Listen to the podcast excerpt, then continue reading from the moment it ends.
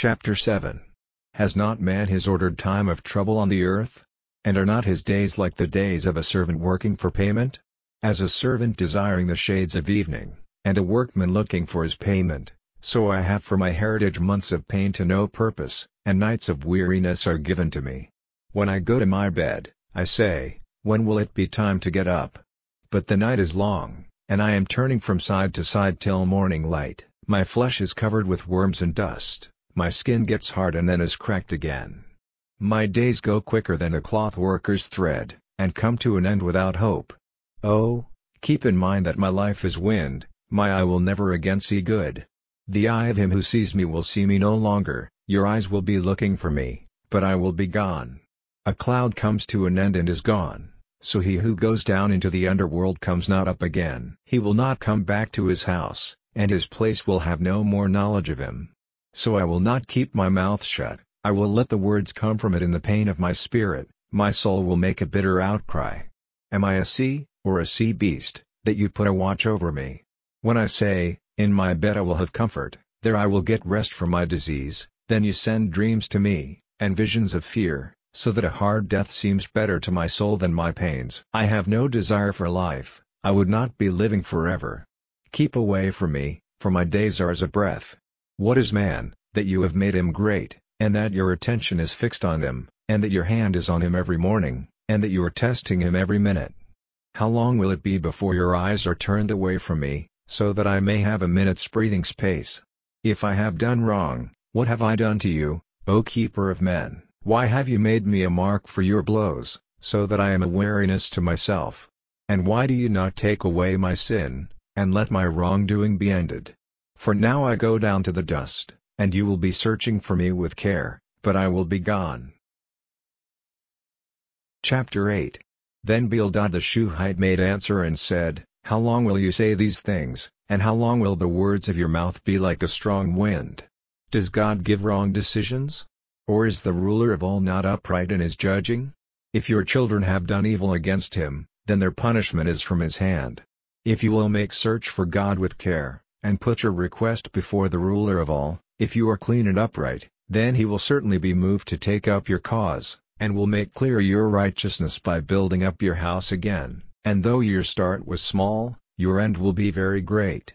Put the question now to the past generations, and give attention to what has been searched out by their fathers, for we are but of yesterday, and have no knowledge, because our days on earth are gone like a shade. Will they not give you teaching, and say words of wisdom to you? Will the river plant come up in its pride without wet earth?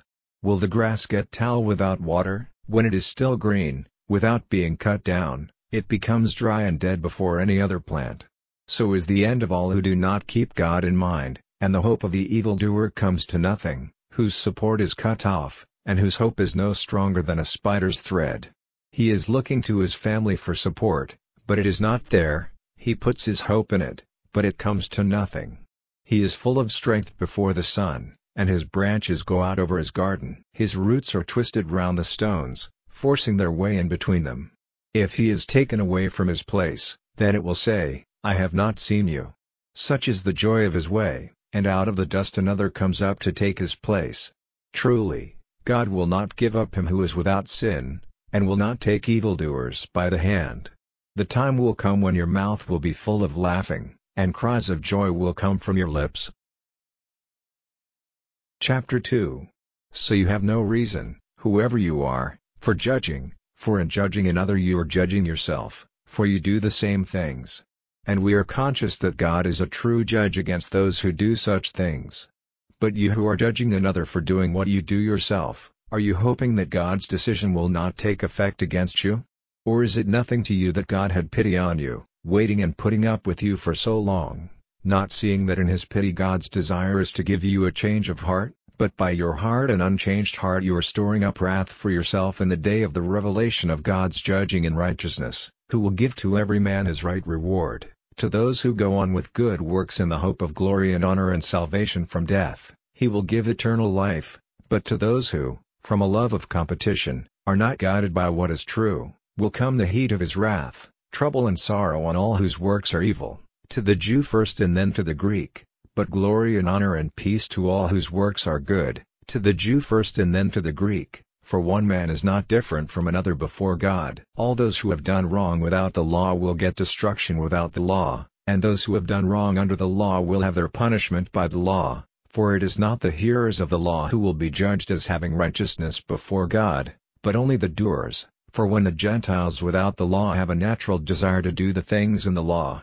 they are a law to themselves, because the work of the law is seen in their hearts, their sense of right and wrong giving witness to it, while their minds are at one time judging them and at another giving them approval, in the day when God will be a judge of the secrets of men, as it says in the good news of which I am a preacher, through Jesus Christ. But as for you who have the name of Jew, and are resting on the law, and take pride in God, and have knowledge of his desires, and are a judge of the things which are different, having the learning of the law, in the belief that you are a guide to the blind, a light to those in the dark, a teacher of the foolish, having in the law the form of knowledge and of what is true, you who give teaching to others, do you give it to yourself?